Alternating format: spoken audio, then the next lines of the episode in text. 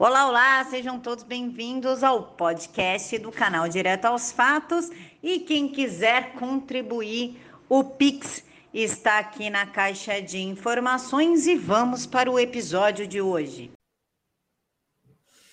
Olá, pessoal, estamos ao vivo aqui. Pronto, entramos, chegamos com a grande Cissa Bailey. Já peço para vocês apertarem aqui a setinha da caixa de informações e se inscreverem no canal dele, dela para ficarem por dentro do que está acontecendo nos Estados Unidos. Cissa, muito obrigada por aceitar falar com a gente. Obrigada a você, Camila, pelo convite. Estou super feliz de estar aqui. E obrigado ao Renato por fazer a ponte. Beijo para ele. Renato Gomes, o grande doutor Renato Gomes. Cissa, já vamos começar aqui que o pessoal tá polvoroso para saber dos e-mails. Primeiro, quem que é o Fault?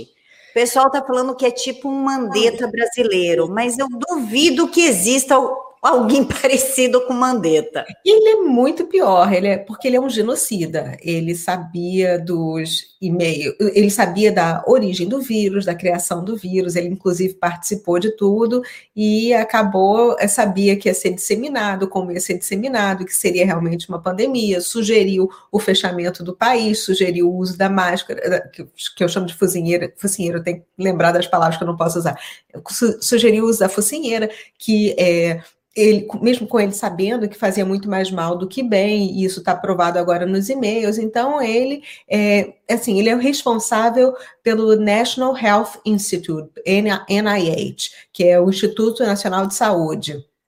Então, é um cargo que não é feito de um ministro, que ele é nome, nomeado por um presidente e quando o presidente sai, entra outro. Não, é um cargo que é um pouquinho mais complicado para um presidente demiti-lo. Então, sim, seria bom se fosse o Mandetta, porque se fosse o Mandetta, o Trump teria mandado embora, mas infelizmente não pôde. Então, ele continua lá mandando e desmandando, e esses e-mails dele foram absurdos, e assim, notícia quente aqui, eu acabei de receber um outro pacote com mais 3 mil e-mails, eu já tinha 3.234, agora eu recebi mais 3 mil, são bem incriminadores em relação a ele. Cissa, começando pelo começo, como é que vazou esses e-mails? Porque a mídia aqui no Brasil, ó, ninguém sabe, ninguém viu, como se não existisse essa história. Como é, como é que começou? Quem que pegou e vazou isso? Pois é, tem um grupo de jornalistas que entrou com uma ação, porque aqui nós temos isso, tem vários grupos de jornalistas que entram com ação para ter acesso a certos documentos. Porque aqui existe uma coisa que se chama Freedom of Information Act, é a lei de liberdade de informação. Então, todos esses e-mails que. É, que são enviados por pessoas públicas, documentos, inclusive documentos referentes até à morte do John Kennedy, a acordos que o Trump fez, acordos que o Obama fez, tem que ficar disponíveis para o público, porque nós é que sustentamos essa máquina toda. Então, nós, os pagadores de impostos, temos que ter acesso à informação do que é feito pelos, é, pelos legisladores e pelo executivo aqui nos Estados Unidos. E para conseguir isso, entra-se com uma ação requerendo ao juízo que ele. É, libere esses documentos. O que acontece é que alguns desses documentos têm coisas que são extremamente confidenciais e que não podem ser passadas ao público. E aí eles falam que a gente chama aqui de redaction.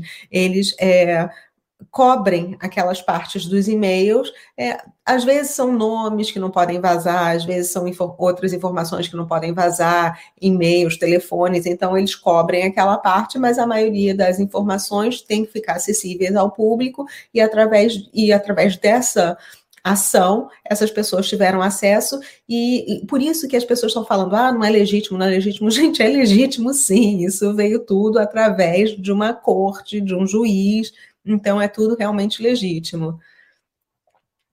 Cissa, tem um dos e-mails, parece que ele, eu vou até pegar aqui para o pessoal poder acompanhar com a gente, foi os tradutores de direita que colocou, que fala de como o vírus foi feito, né? Exato. Aquilo é realmente tipo a fórmula do vírus, né? Como o vírus foi produzido, ou foi uma uma pesquisa que eles fizeram acerca do vírus para saber como ele pode ser combatido. Olha, até onde eu sei, até onde eu entendi, porque eu li essa parte do e-mail também, e depois eu falei com uma amiga que é virologista para confirmar, é, aquilo é a fórmula do vírus, sim, é até perigoso eles terem soltado isso para o mundo, e e aquilo lá é assim, os e-mails anteriores, porque assim, a gente tem muita gente agora querendo tirar isso de contexto, principalmente o pessoal da Casa Branca, e dizer que não, que não é bem assim, que ele não deu a fórmula, que não tem HIV, mas quando você põe no contexto de todos os outros e-mails, você vê que realmente ele sabia que aquilo era desse, que era a receita do vírus, sabia que tinha sido criado em laboratório, sabia que ele ia falar que, apesar de parecer que ele é, veio de um morcego, como eles queriam que parecesse, não veio de um morcego, porque você vê até pelo subject, pela parte lá de cima do assunto do, do e-mail, que é a criação de uma arma biológica. Então, isso foi uma coisa que é, é muito chocante. Por que, que, eles estariam falando de, em arma biológica se fosse um e-mail que foi criado pela natureza? Não é, é isso, é Isso chamou atenção, porque que, aqui, ó, HIV, GFP, HIV, L, gente, eu não sei como falar isso, não sou cientista, LUC, aqui tá certinha a fórmula do vírus. Após uma incubação de 10 minutos a 25 graus, para que o vírus entre em atividade, ficou meio suspeita essa informação, né? Exatamente. E olha lá em cima o, o subject, porque eu só tenho aqui escrito em inglês. O subject é Coronavirus Bioweapon Production Method. É o um método de produção de, de uma é, bioarma é, coronavírus. É, aqui está escrito método de produção de arma biológica de coronavírus. É isso. É então, exatamente então, isso. Então, isso significa que o presidente Bolsonaro não está tão errado assim? Muito pelo contrário, ele está certíssimo. Ele está certíssimo, assim como o Trump estava certíssimo, porque ele falou a mesma coisa.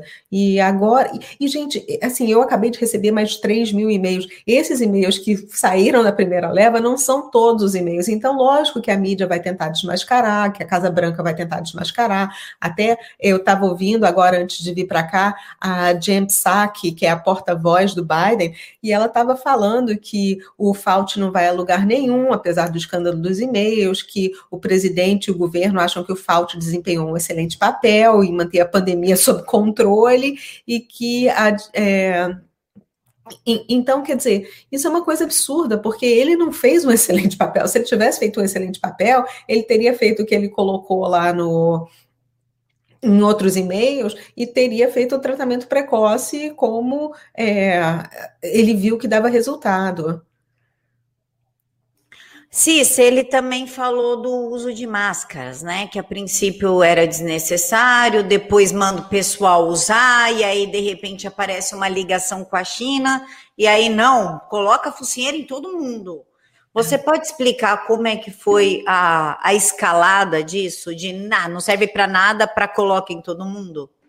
Pois é, isso aconteceu aqui bastante no começo. Primeiro era é, não coloque, porque não resolve, porque era um vírus, né? E vírus a gente sabe claramente que passa por aquilo ali. Você entra em qualquer é, hospital no departamento de virologia, tá todo mundo em completo isolamento. As roupas são é, não, não tem uma frestinha para não entrar ar, porque se entrar o ar ali, o tamanho do vírus entra junto, né? Então Primeiro foi isso, depois, é, não, agora preciso usar. E aí o, o Fauci ainda chegou a falar há pouco tempo, há uns dois meses, a usar duas máscaras para proteger mesmo. Quer dizer, ele é um hipócrita. E o pior é que eu acho que eles no começo falaram: não, não vamos, não, vamos deixar, esperar a China aumentar a produção deles, e aí a gente fala para todo mundo, porque aí eles vão ter para quem vender. E foi mais ou menos o que aconteceu, porque aí eles começaram a falar da, das máscaras, só que eles não contavam, porque aqui também é diferente do Brasil porque os estados têm mais autonomia. E o que aconteceu é que o estado da Dakota do Norte, a governadora de lá, Chrissy Noem, falou: não, a gente não vai fechar e a gente não vai obrigar as pessoas a usarem máscaras. E o índice de contaminação de lá permaneceu muito baixo durante esse tempo todo. Então, Nova York, que as pessoas estavam usando, as pessoas começaram a apresentar problema respiratório também. Então, era uma faca de dois gumes. E aí eles começaram a fazer, forçar as pessoas a usarem máscara. Aí depois é, as pessoas começaram a reclamar demais, falando: peraí, mas se eu estou ao ar livre, por que, que eu preciso usar máscara? Então, ao ar livre, as pessoas pararam de usar, porque aqui também tem uma outra coisa: a gente pode é, usar de desobediência civil. É uma coisa que é muito aceita pela sociedade americana. Eles tentam impor certas coisas e a gente fala: não, isso não é racional, não vou fazer e você não pode me prender por isso, porque não existe uma obrigação e a Constituição me garante o direito de ir e vir, de me expressar e tudo. Então, as pessoas se rebelaram contra isso.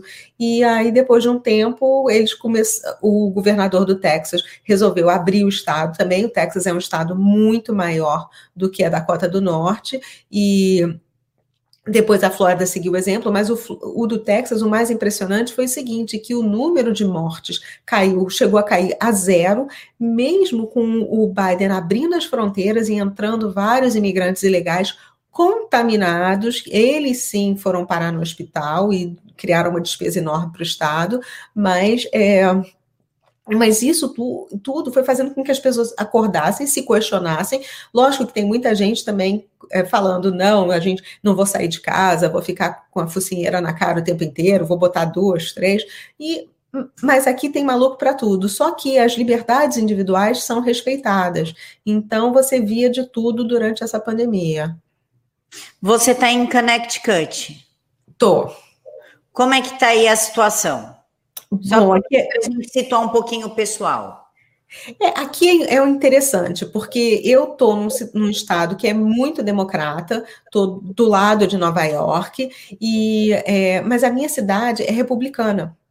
Então, muitas das coisas que o governador mandou fazer aqui na minha cidade não funcionaram, porque a minha cidade é uma cidade pequena e que não tem franquias, não tem é, lojas grandes, então são só as lojas das pessoas que já estão aqui há muito tempo. Então tem até umas lojas grandes, de marcas grandes, mas são lojas numa rua principal, não são tipo um shopping center, não tem aqui um Walmart, uma Target, não tem nada disso. Então, a, a, e, e, não tem restaurantes de cadeias grandes. Todos os restaurantes que tem aqui são restaurantes mais locais. Assim, para não dizer que não tem nenhum, se eu não me engano, tem dois McDonald's, um em cada ponto da cidade e um Chipotle. O resto são mais restaurantes pequenos. Então, é, as pessoas começaram a se revoltar, as pessoas da cidade, falando: não, peraí, a gente tem que abrir, a gente não vai fechar. E a gente estava pensando: bom, fulano de tal que tem esse restaurante, que tem esse cabeleireiro, não pode ficar sem ganhar o dinheiro dele, porque assim, meu cabeleireiro, por exemplo, ele teve que fechar durante aquele um mês e meio, porque falavam que, olha, a gente tem que abaixar a curva, então vamos fechar tudo todo mundo vai fechar. E foi fechado. E depois as pessoas falaram: não, mas espera aí, por que está fechado? Porque eu, tô, eu vou ter que continuar com essa obrigação do aluguel. Então, não posso fazer isso, eu não posso ficar sem ganhar dinheiro. E as pessoas aqui, quando começam a revol se revoltar e mandar carta e telefonar para o senador, porque aqui no estado a gente não tem. É, a gente tem senador do estadual e a gente tem é, deputado estadual e a gente tem o pessoal da cidade. Então, e aqui os americanos ligam e ligam mesmo e eles são obrigados a nos atender. Então, isso tudo gerou uma revolta da população e a população começou a falar: olha, a gente vai ter que abrir. Então, na minha cidade abriu tudo. Já a cidade do lado da minha é uma cidade democrata ficou fechada, vários negócios fecharam, é, as pessoas perderam é, os restaurantes que tinham lá, que estavam abertos há, anos, acabaram perdendo o negócio todo, fecharam é, cabeleireiros que de pessoas que já estavam com aquele negócio há séculos. Então, é, teve esse probleminha. Gente, minha gata chegou, desculpa. Aqui em casa sempre tem um bicho. Então, Ela é super bem-vinda. então, aqui na cidade do lado teve isso, e, e foi até engraçado, quer dizer, não é engraçado, é triste, porque teve um aumento até no número de suicídios e de morte por overdose assim, comparativamente de uma cidade para outra, porque a cidade aqui do lado é uma cidade um pouco maior, então, mas mesmo assim, o número de, de suicídios e overdoses foi uma coisa absurda e completamente fora do normal. Ô Cissa, a Jussara acabou de me avisar aqui que na Fox News, há uma hora atrás, saiu a seguinte manchete: os líderes do Departamento de, do, de Estado foram avisados para não prosseguir com a investigação da origem da peste chinesa. Dois pontos, ex-funcionários. Isso me lembra uma ameaça que a China fez para o Biden. Ah, você quer investigar? Então vamos colocar todas as cartas na mesa. Seria desses e-mails que a China estava falando? Pode ser, Pode ser, porque realmente eles não eles estão mancomunados, isso faz muito sentido.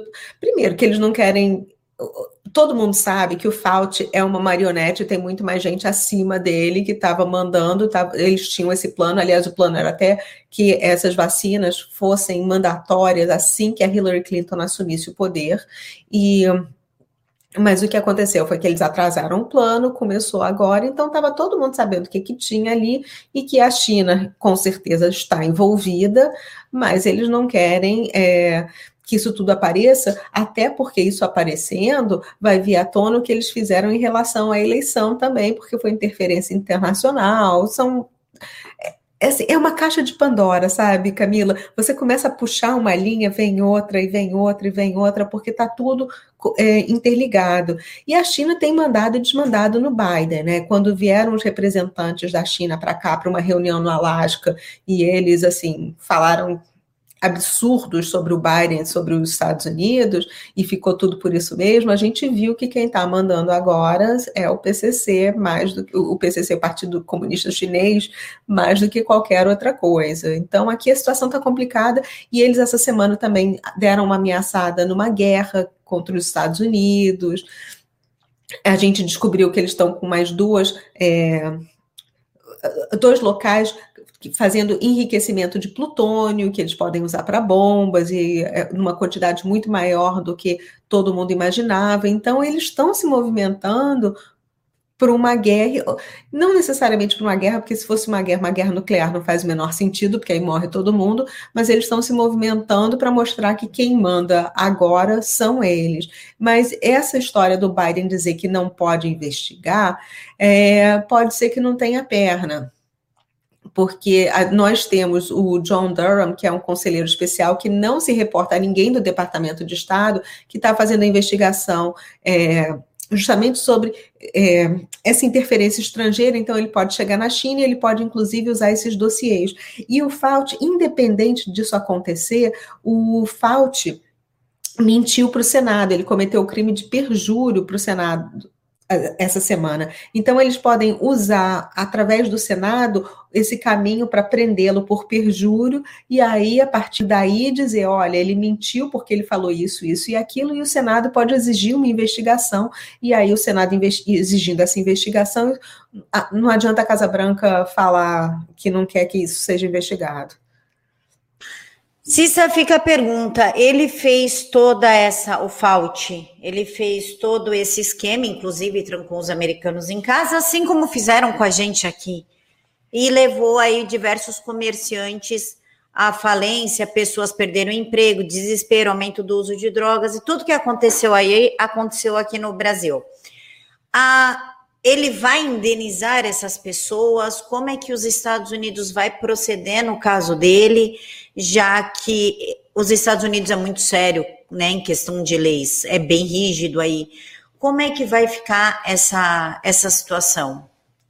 Pois é, eu acho que aí criaria um problema enorme, porque não pode ser ele na pessoa dele, porque ele acabou agindo como um funcionário do governo.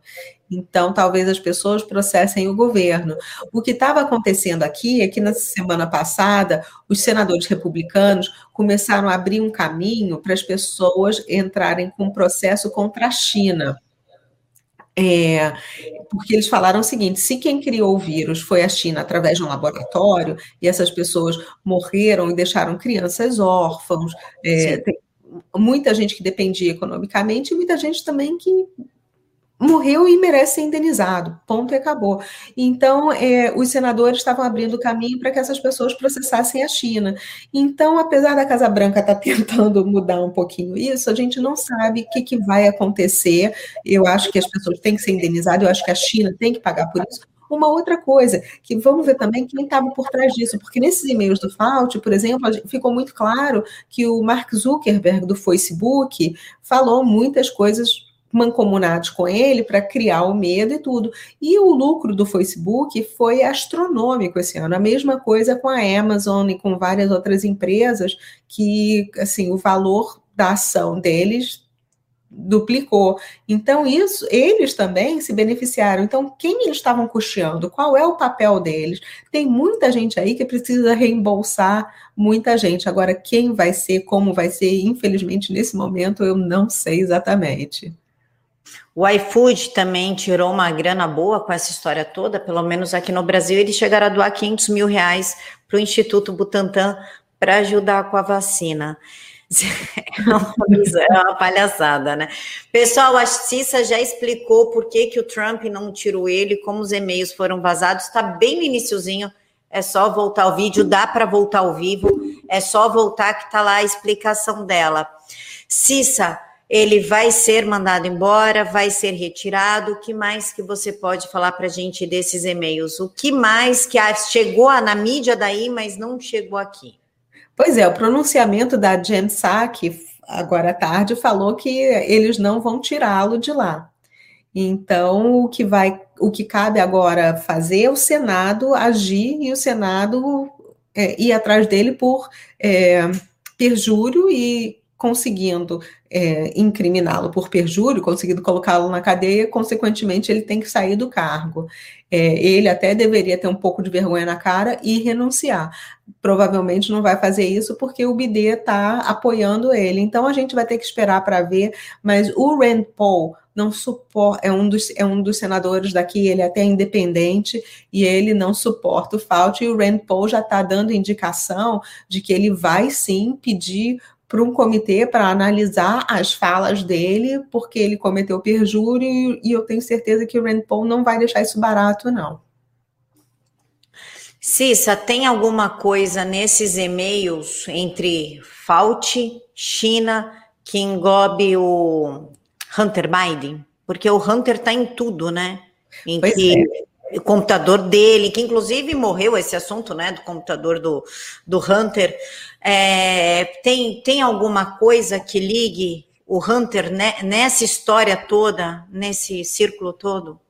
Olha, eu ainda não encontrei, mas uma coisa que é muito interessante que apareceu no computador do Hunter é que ele fez, se eu não me engano, 121 viagens para a China. Foi, foi um número astronômico de viagens à China. Ele ia no Air Force Two com o pai, e coisa que é proibida ele fazer viagens de negócios com o pai no Air Force Two, que é, que é o avião da vice-presidência, que é o do presidente o Air Force One, que era o do Obama, o do Biden naquela época era o Air Force Two, e ele usou algumas vezes, e o em, tiveram várias ocasiões também que o Biden, quando era vice-presidente, se reuniu com associados de negócios do Hunter Biden em Washington. E isso foi muito interessante porque ele não podia ter feito isso, e muitos deles eram chineses. Então, essa história, assim, não está vindo à tona na mídia tradicional, mas está aparecendo. Agora, se o nome dele apareceu ainda nos e-mails, eu não cheguei nessa parte, porque eu confesso, são três mil e poucas páginas, eu não li tudo ainda. Aliás, não li nem metade, então eu ainda estou lendo e não cheguei ao nome dele. Pode ser que esteja lá, pode ser que não, eu, eu não posso dizer que eu vi. Eu estou passando aqui os e-mails para o pessoal ver que existe, que não é brincadeira, não é mentira, eles realmente estão aqui, ó, from, sent, to, subject, tá tudo aqui, pessoal, né, para vocês verem que não é mentira. Hum. O quanto esses e-mails vazados, Cissa, é, influencia aqui no Brasil? Existe alguma relação entre o Mandetta daí e o Mandetta daqui? Olha, fala para o pessoal aí usar máscara. Existe essa ligação? Olha, o quem faz essa ligação entre os países é a Organização Mundial de Saúde. E a Organização Mundial de Saúde, o Tedros Adhanom, eles estão no bolso da China. Então eu não sei como é que isso vai ficar, porque como os Estados Unidos é um país soberano e o Brasil é um país soberano, não existia uma ligação entre o Mandetta daqui, o Fauci, e o Mandetta daí. Então eu não, eles Pode até ser que eles tenham falado alguma coisa de estratégia, mas não existe um controle. Quem estava realmente dando as diretrizes para o mundo inteiro era o Tedros Adnan, e o Tedros realmente estava ouvindo falta, eles estavam é, em conluio. E, então, eu não sei como isso vai repercutir aí no Brasil, mas eu acho que agora o presidente, até na live, agora mencionou esses e-mails, então eu tenho certeza de que ele deve estar. Tá dando as diretrizes para as pessoas aí para falarem: olha só, tá aqui, máscara não funciona, isso não funciona, aquilo não funciona, então vamos dar uma mudada. E eu espero que ele consiga, porque a gente não pode simplesmente continuar com a economia fechada, com as pessoas, porque tem gente passando fome aí no Brasil. Aqui nos Estados Unidos é um pouco diferente, pelo seguinte, o nós eu falei que as pessoas tinham que pagar os, impor, a, a, os aluguéis das casas e tudo, mas houve uma moratória de um ano para as pessoas pagarem. Então, durante um ano, se você não tivesse empregado nem nada, você não precisava pagar aluguel. Lógico que depois que terminasse essa moratória, você teria que pagar. Você voltando ao emprego, você teria que pagar. E isso era financiamento de casa, moratória, conta de luz, conta de gás. Teve até um desconto enorme para essas contas para as pessoas que estavam desempregadas. É, teve ajuda do governo de 1.600 dólares e na época do Trump, depois baixou para 1.400 com Biden. Então, a, houve um, uma ajuda maior do governo, e aqui nós temos muito bancos de comida. As pessoas aqui doam muito, fazem muita, muitas ações sociais. Então, não foi tão. Foi um pouquinho mais tranquilo do que eu acredito que te, tenha sido, esteja sido aí. Mas eu não sei. É, exatamente como é que isso vai interferir aí, porque aí os governadores viraram ditadores, né? E cada um dá as suas diretrizes. Aqui os governadores não, tentaram virar ditadores, como aconteceu com Como, mas aí ele foi pego, agora está sofrendo impeachment. O governador da Califórnia sofreu um recall está sofrendo ainda, ele ainda vai ter uma, vai ter uma nova eleição. Então, aqui a gente tem também é, mecanismos para caso um governador esteja abusando do poder, para que a gente os tire da cadeira de governador. Então, a, a, situação aqui, apesar de ter sido ruim, foi um pouco melhor do que aí, porque existe essa conscientização. Cissa, pessoal, eu estou na página 32, são 3.234 páginas. Não vai dar para passar tudo hoje, né? Se a gente quiser terminar a live hoje, não tem como passar tudo hoje. Algum desses e-mails fala a respeito do tratamento precoce, porque o presidente Donald Trump defendeu bastante o tratamento precoce e de repente ele parou de defender porque falaram que não era da ciência, né? A tal da ciência da mídia, porque a gente tem duas. Tem a ciência ciências e tem as ciências que a mídia, que a mídia impõe. Fala alguma coisa a respeito de tratamento precoce aqui, de cloroquina, azitromicina, qualquer coisa? Fala, fala. Eu, só, eu comecei a ler lá do, de baixo do 3 mil e tanto para cima, eu fiz o contrário. Mas ele fala assim, justamente porque tem um e-mail aqui que eu até. É, deixa eu ver aqui para pegar o nome certinho, porque foi um e-mail de março. É, aliás, foram ligações em março entre o Fauci e um físico que se chama Eric Nielsen, no qual eles falavam de dois medicamentos que eram eficientes no tratamento. Um que, é, que se chama Elvasco, que o nome é, científico dele é cyclos, cyclosonide, e o outro é o HCQ. Que esses dois funcionavam, o, aí o FAUT e o, a CDC, que é o Center for Disease Control, CDC daqui, que, e, que é o Centro de Controle de Doenças, e a OMS, que é a Organização Mundial de Saúde, os três falaram imediatamente que esses medicamentos não poderiam ser usados. Nova York, inclusive, proibiu médicos de prescreverem esse medicamento. Eu sei porque o meu médico trabalha em Nova York, o escritório, o consultório dele é lá, e ele poderia prescrever para pessoas que já estavam tomando, caso de pessoas que têm lupus, têm doenças é, reumáticas, ele poderia continuar prescrevendo, mas para tratar desse vírus especificamente, se ele prescrevesse, ele perderia a licença dele. Na Flórida, não.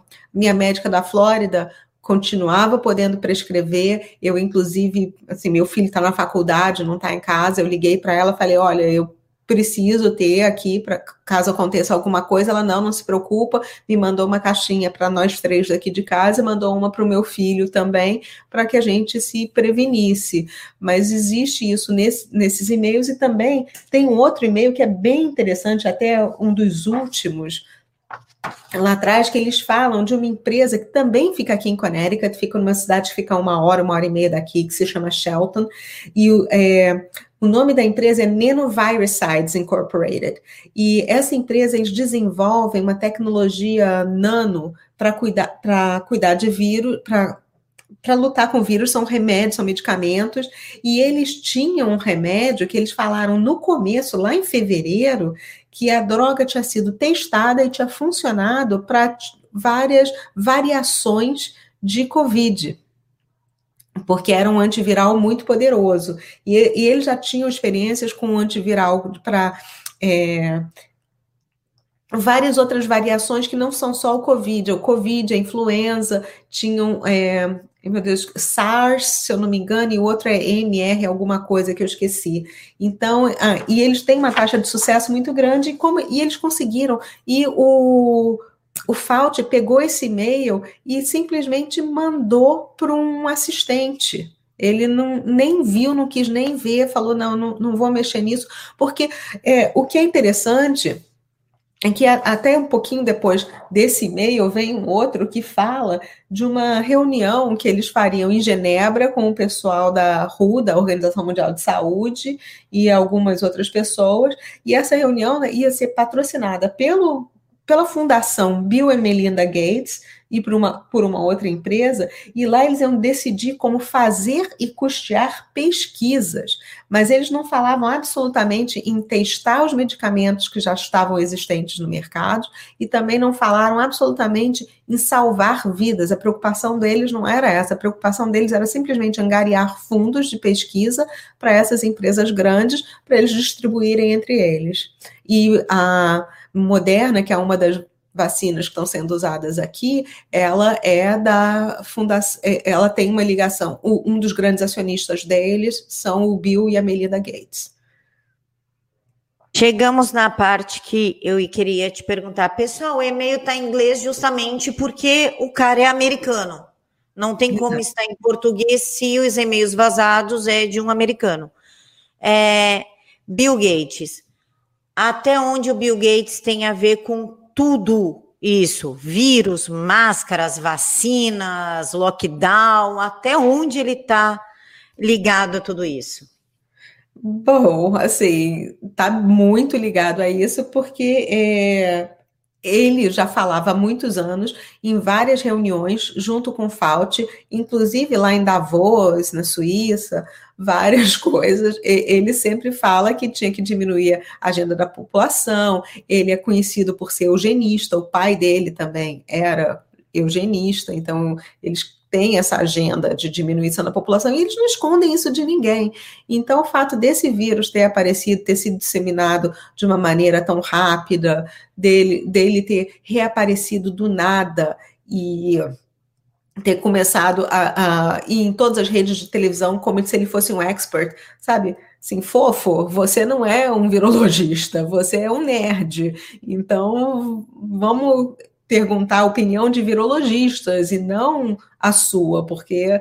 É, mas ele começou a virar o, o maior expert em Covid, estava sempre na CNN e em outras redes sociais. E agora, até eu acho o timing do divórcio dele com a Melinda bem interessante, porque também aconteceu antes desses e-mails vazarem.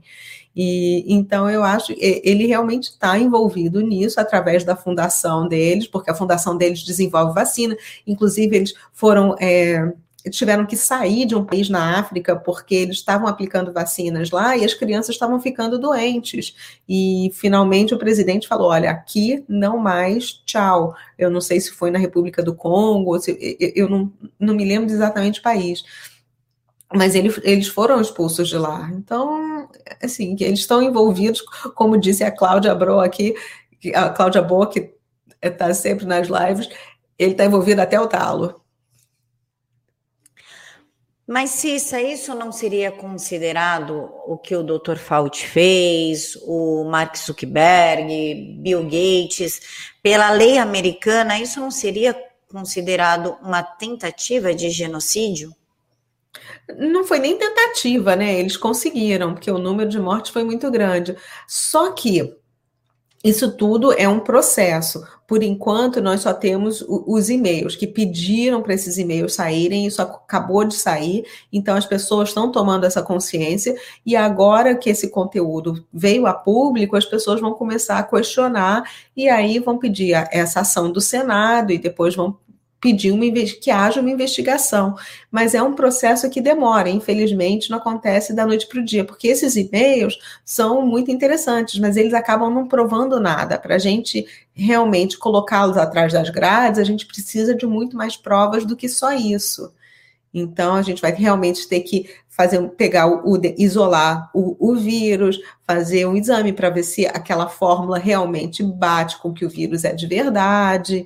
É, várias outras coisas vão ter que ser feitas para que haja a punição das pessoas. Mas eu acho que a gente, através dos e-mails, já tem indícios suficientes para abrir uma ação contra eles, para que isso tudo seja investigado.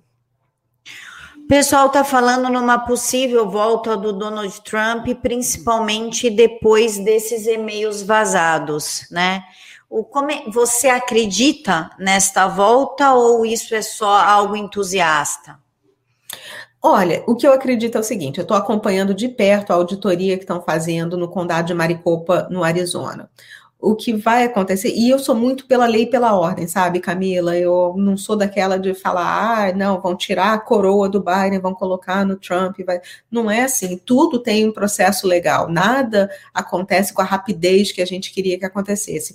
Mas essas auditorias de Maricopa estão começando a mostrar para todo mundo que existe sim indícios de fraude.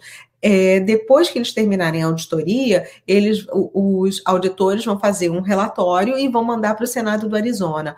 Hoje teve, uma delegação da Pensilvânia visitando Maricopa justamente para ver se a auditoria, como a auditoria estava sendo feita, porque eles estão pensando em levar o mesmo é, processo para a Pensilvânia para auditar as urnas de lá porque lá também houve evidência de fraude. Então, isso acontecendo, provando que houve fraude, a fraude vicia tudo. Então, a fraude vicia a eleição. O que vai acontecer vai ser que as pessoas vão começar, é, vão ter que. O Estado, o Senado já disse que, se for comprovada a fraude, eles vão descertificar os eleitos, porque aqui nos Estados Unidos as pessoas não, é, não, não é pelo número total de votos, é pelo número total de delegados do colégio eleitoral. Então, eles descertificando, a gente vai ter que ver o que, que vai acontecer na eleição do país inteiro e outros, outros estados fazendo essa auditoria e descertificando também, vai criar uma situação sem precedentes aqui nos Estados Unidos, porque nunca houve uma fraude nesse nível. E aí pode ser que haja uma nova eleição, porque já aconteceu de ter fraude em eleição municipal e estadual. Quando isso aconteceu, o que aconteceu, o que o que aconteceu, na verdade, foi que anularam aquela eleição e fizeram uma nova. Mas constitucionalmente, o presidente aqui dos Estados Unidos assume a posse deles é sempre no dia 20 de janeiro. E isso está nesse livrinho aqui na, Constitui na Constituição dos Estados Unidos. Então, é, pode, a gente ainda tem um tempo, esses resultados da auditoria vão sair, tem uma auditoria acontecendo também no Hampshire, que, onde eles também estão encontrando evidências. Então, essas auditorias tendo um resultado provando que houve fraude, vão passar por uma situação também jurídica, porque aí é provar que houve fraude, pedir o anulamento da eleição, pedir a descertificação dos eleitos, é, tem todo um processo. Então, eu não acredito que até agosto a gente tenha tempo hábil para isso tudo. Porque hoje até nós chegamos à metade das cédulas auditadas de Maricopa. Maricopa começou a auditar no começo de, de maio. E aí parou por uma semana e, e voltou. E agora, quando voltou, tem mais um turno de pessoas fazendo auditoria. Então, para dar uma acelerada. Então, eu acredito que deva demorar, no mínimo, mais uns 15 dias até eles terem essas cédulas todas auditadas, mas eles ainda estão em paralelo auditando máquinas, auditando modems, routers, essas, a parte toda de equipamentos. Então vai demorar e depois disso eles têm que fazer o relatório. Então, assim, eu acho que lá para julho é que a gente vai ter isso e então acho que não vai ter tempo hábil para o tempo para o Trump voltar em, em agosto. Cissa, a respeito de vacinas, conforme eu estou rodando aqui os e-mails, aparece uma coisa ou outra a respeito das vacinas. O que, que você pode falar em relação a elas? Bom, é tão complicado, né? Porque o Fauci encheu o bolso dele de dinheiro com as vacinas, porque ele tem uma patente que está sendo usada nessas vacinas, então cada vez, cada dose que vende, ele ganha um pouquinho. Então é, é, é meio complicado falar disso. Por quê? Porque se o vírus mesmo, se for comprovado que ele foi criado em laboratório, se tem o vírus, tem que ter o antídoto. Então a gente tem que ter o DNA e aí vai ser até muito mais fácil a gente conseguir o antídoto para esse vírus e, é, e talvez as pessoas nem precisem de imunização. Porque o mais interessante que aparece nisso tudo são as estatísticas, que é 1% da população que faleceu de, em decorrência do vírus. O que estatisticamente é um número bem insignificante. Eu sei que para quem perdeu um ente querido é um é muito traumático e é, é uma coisa terrível e muito dolorosa. Mas, estatisticamente, se a gente só olhar para o número, não é o suficiente para fechar um país inteiro, para fechar a economia, para nada disso. E outra coisa é que o tratamento precoce, como está nos e-mails, faz efeito. Então, talvez você não precise tomar vacina sabendo que a chance é de 1% somente e que se você tratar precocemente, você não vai desenvolver isso. Então, para que, que você vai colocar essa vacina no seu corpo? Tem, tem muitas questões aí, até porque essa vacina do RNA, ela aqui nos Estados Unidos está só em, ela só foi aprovada para teste, ela ainda está em fase de beta teste, ela não foi aprovada de forma permanente.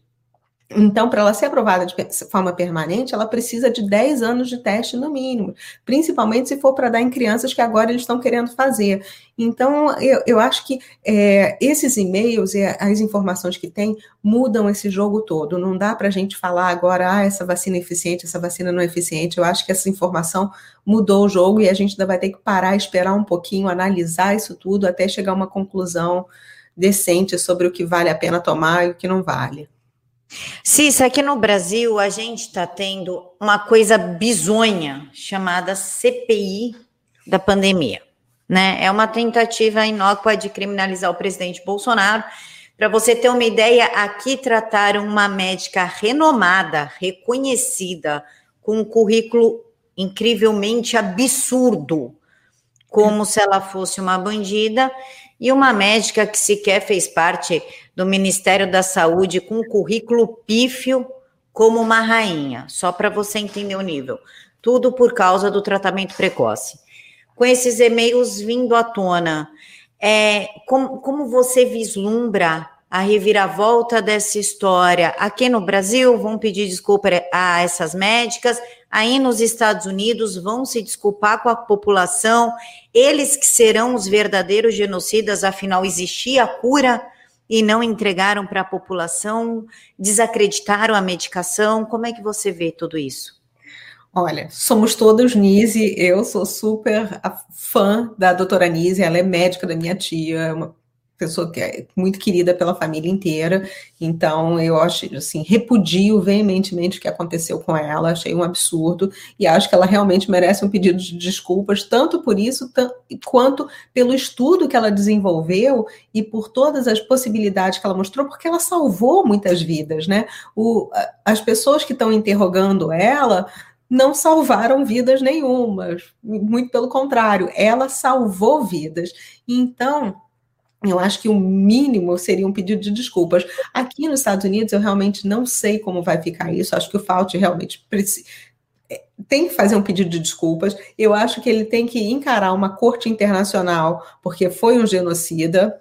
E, e, as decisões dele influenciaram as decisões da Organização Mundial de Saúde, que consequentemente acabou matando muita gente pelo mundo todo, ou então pelo menos Guantánamo. Eu acho que sabe o que ele fez foi um crime de traição à pátria, na melhor das hipóteses. Então eu acredito, não sei se vai haver um pedido de desculpas público mas o que eu espero é que, no mínimo, a partir de agora, eles mudem as diretrizes, os, os guidelines, para falar: olha, a partir de agora vamos usar esse tratamento, porque esse funciona, esse outro que a gente estava falando não funciona.